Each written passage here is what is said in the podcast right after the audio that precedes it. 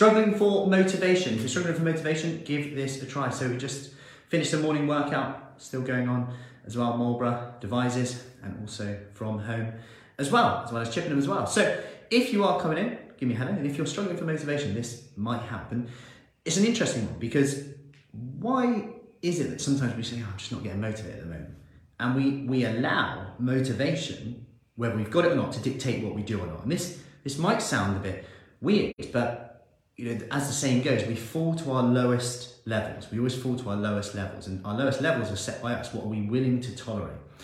And if, and there's research interesting on motivation, psychology, around if we're willing to accept that not having motivation is a reason not to do something, then we give ourselves permission not to do it.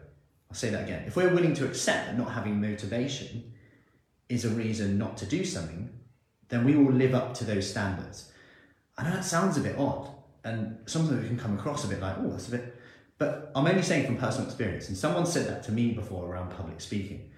And, you know, if I'm willing to never public speak or put myself out there like that, then I'm accepting that the standard that I'm willing to do is going to be low. I'm not going to be able to reach and help and potentially impact more people. And what expectation, what standards do I want to set for others? Do I want to be a role model for kids, etc.?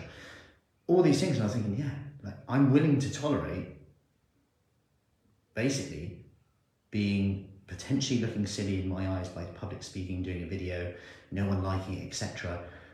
For what?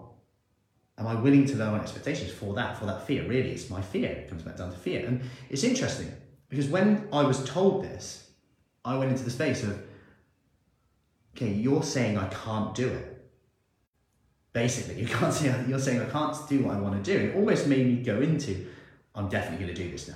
I'm definitely going to do this now.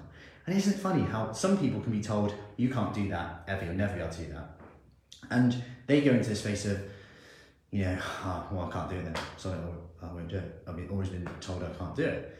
Whereas other people get told they can't do it, and they'll go into the space of I'm definitely going to do it now to prove you wrong, which is really interesting. And I think it's a point worth taking of how flexible motivation is and how it does depend on perspective, how tired we are, how we're protecting our energy. And then it comes back down to the basics. Are you protecting your energy? Because energy is the one thing that will dictate how I respond to things as well in everyday life. I respond to kids who have just, one's just woken up from a late night last night, our Marlborough Christmas meal, which is great fun. Um, she stayed up the whole way. She's just woken up. I can hear her now. But um, I hope that helps today because what are we doing to protect your energy today? What are you doing to protect your energy? Small, simple things you can do on your busiest, most stressful day are the key to this. Can you get a walk? Can you get small habits of this food in? These types of things we're going to be talking about in our 21 day pre Christmas habit challenge, which starts Monday, by the way. Last day to basically um, come in on that. That starts Monday, 21st, 28th of November, sorry, 21 day pre Christmas kickstart, where we go through a habit each day on this small yet significant habits that you can do that will set you in a better place for January. If you want more information on that, comment below Christmas, and I'll see you soon. Take care.